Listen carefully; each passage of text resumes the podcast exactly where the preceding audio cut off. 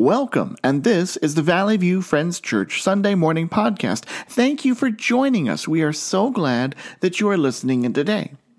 As God's people, we are concerned with reaching and restoring hearts and homes with Jesus. If you want to learn more about our church, look us up on our website at valleyviewfriendschurch.org.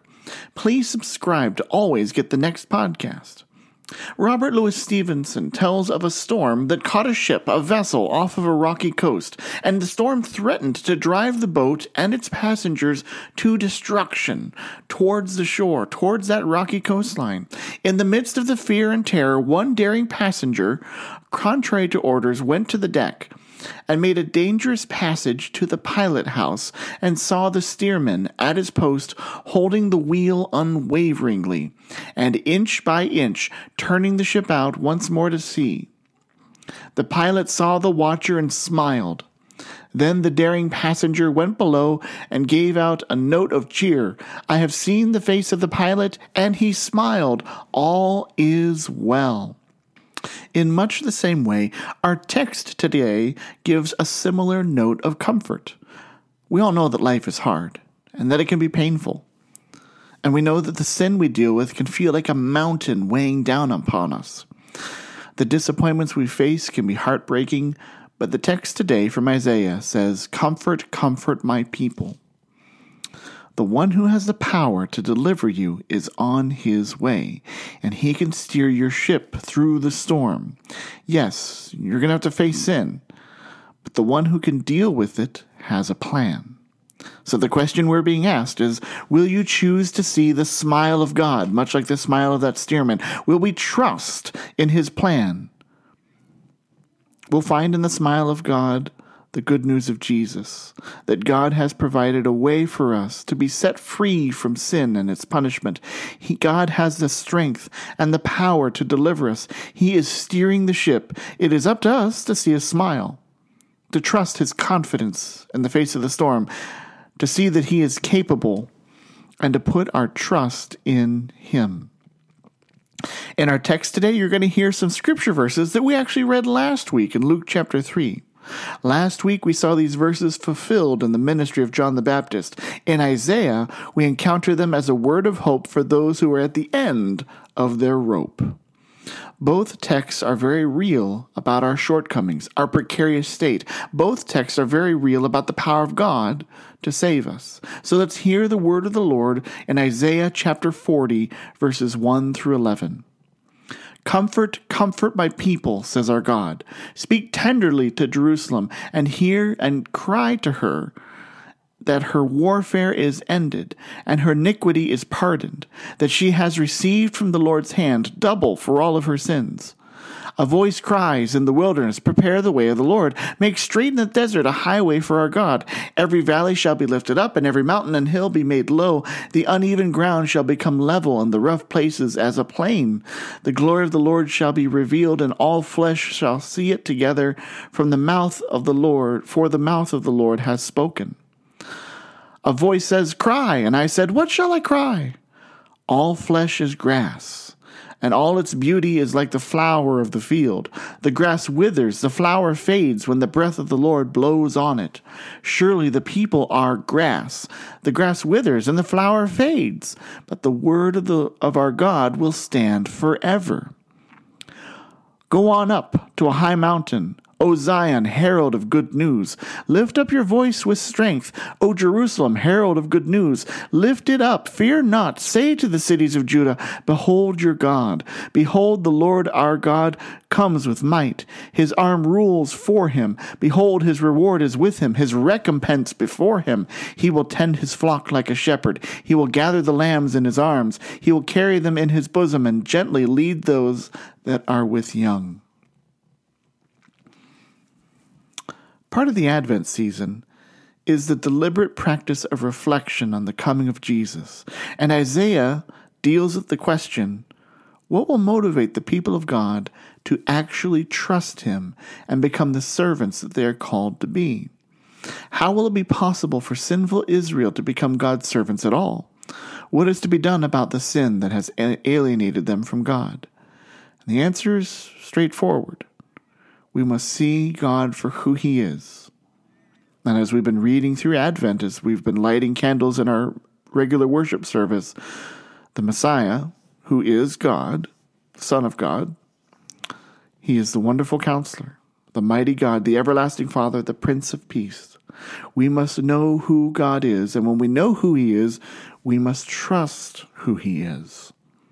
Isaiah tells us in other ways. He says in Isaiah 46 9, says this Remember the former things of old, for I am God, and there is no other. I am God, and there is none like me.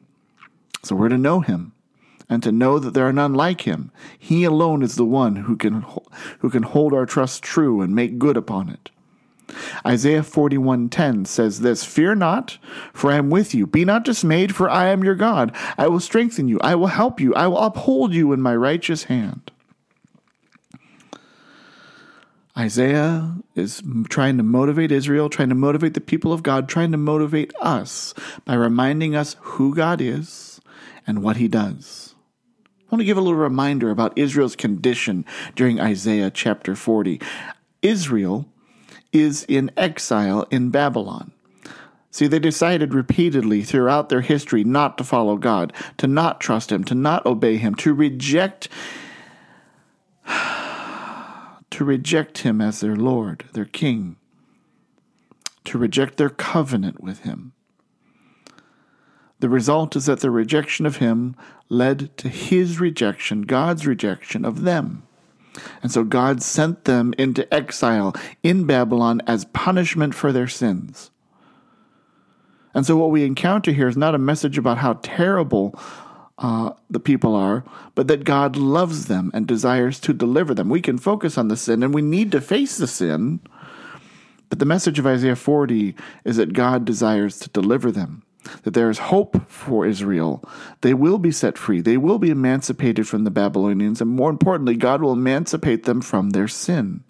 And this is something we all need. We all have sin in our lives, and we all have that heavy weight upon us. We need that emancipation. Ah, we now stand just two quick weeks from Christmas. In much of the modern world, Christmas has become highly focused on giving and getting gifts. As a kid, I remember putting a ton of energy into figuring out what I would get. It was only as I grew up that I realized the real special part of Christmas gifts were the people giving them. The gift is nice, but the family or friend who gives them is all the better. And God is the ultimate giver, and we must not forget this. We must treasure Him and that is what is happening in Isaiah. Yes, Israel, you're getting your freedom. Yes, we all have the ability to get the forgiveness of our sins, but Isaiah reminds us of the giver, God. And we are reminded that this emancipation is His gift. It is unique, and only He has the power to give it. Augustine of Hippo says this. I love this little quote, and it's a little bit of a tongue twister. How great a God is he who gives God. How great a God is he who gives God. You got to say it with just the right amount of enunciation and inflection. How great a God is he who gives God. And that is what God has done. He's given himself, Jesus, for us. God gives in Jesus comfort for us. And so I want you to hear that today. God has comfort for you. That's how our text starts with such lovely words Comfort, comfort, my people, says your God. Something good is coming. We like comfort. We like to hear about the end of struggle, much needed relief. We like to hear about security, of triumph. These are all ideas found in comfort, but God's comfort is better and more real than any other comfort we can find here on earth. But there's something interesting about God's comfort. God's comfort is coming in the midst of God's punishment. That is a little strange. Isaiah 40 can be troubling because the prophet Isaiah speaks comfort in the midst of Israel being punished by God for their sins. Remember, they are in exile in Babylon by the judgment of God. They're being punished. Can comfort be paired with punishment? One commentator responded to this with a reminder that punishment is a relief. Punishment's supposed to be corrective. It desires growth. Punishment is meant ultimately for good, or at least it should be. Punishment is not destruction. And we often mix the two up. Destruction has no real good intent. When we are being punished, it feels like the worst thing in the world, but it's not. Destruction is worse. Destruction has no desire for a good outcome. Punishment is meant to bring out better in us. So, yes, comfort can be found in punishment because in the midst of punishment, we can see that God really desires something better for us. We also find comfort in the unstoppable Lord. Isaiah chapter 40, verses 3 through 5, those are the words we hear most often when we read about John the Baptist. Prepare the way for the Lord, is what we hear. And we know them full well in their context of the coming Messiah. Salvation is on its way through Jesus. But the message of these words is simple it is God who is coming to deliver his people. And you need to hear this, and nothing will get in his way. He comes swiftly, and nothing will prevent him. We're familiar with delays and letdowns. We see promises made all the time that are not kept, and it hurts. We know what it is like to get delayed. We know what it is like to struggle. We know what it is like to see things fail. But nothing stops God. With God, when it comes to deliverance, he is swift. No valley or mountain or wrong turn will sway him. It is easy to read about John the Baptist and think about how the way needed to be prepared. And we do need to prepare our hearts to receive Jesus. We talked about that last week. But other than our heart, there is no barrier that can stop God from bringing deliverance, from bringing your deliverance. Nothing can stop him. Will you trust that? Think of verse 6. The grass withers, the flower fades when the breath of the Lord blows on, on it.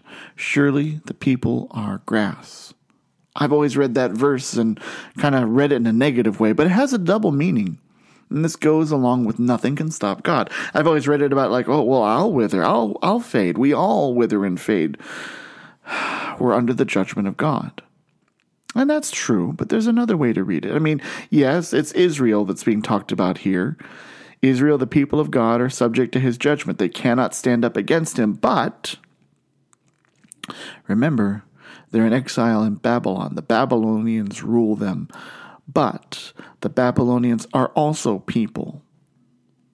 They can wither and fade by the breath of God. If God desires to deliver Israel, the powerful oppressors Babylon, they can do nothing about it. They cannot stop him. And nothing that you face in this world is stronger than God. No power, no authority, no sickness is stronger than God. Nothing can stop him. He has the power to set you free. And we forget that because we encounter false power all the time. Do not mistake false power for the real power of God. One New Year's Day, in the Tournament of Roses parade, a beautiful float suddenly sputtered and quit. It was out of gas. The whole parade was held up until someone could get a can of gas, gasoline. The amusing thing was, as the float represented the Standard Oil Company. With all its vast oil resources, its truck in the parade ran out of gas what should have been a powerful, uh, what should have been powerful and had access to all the power it needed, the oil company fell short. Do not mix up false power with the real power of God. Do you need the comfort of God? Perhaps you need to know, perhaps you know that you need deliverance from sin. But there's a catch. You're not sure that God really has the power to deliver you. You've encountered too many sputtering parade floats in life. The question is, is will you trust in the power of God?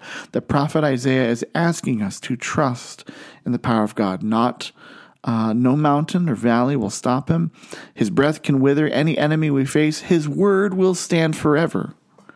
And so God brings comfort to his people, and he has comfort for you today.